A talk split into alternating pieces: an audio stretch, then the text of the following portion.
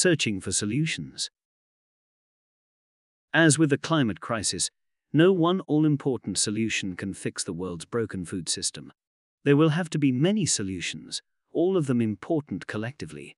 And their mix and magnitude will vary between continents and countries, with the terrain and political and economic models.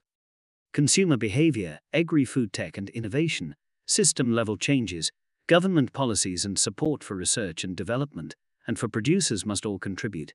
Some of the more significant trends and opportunities are covered here.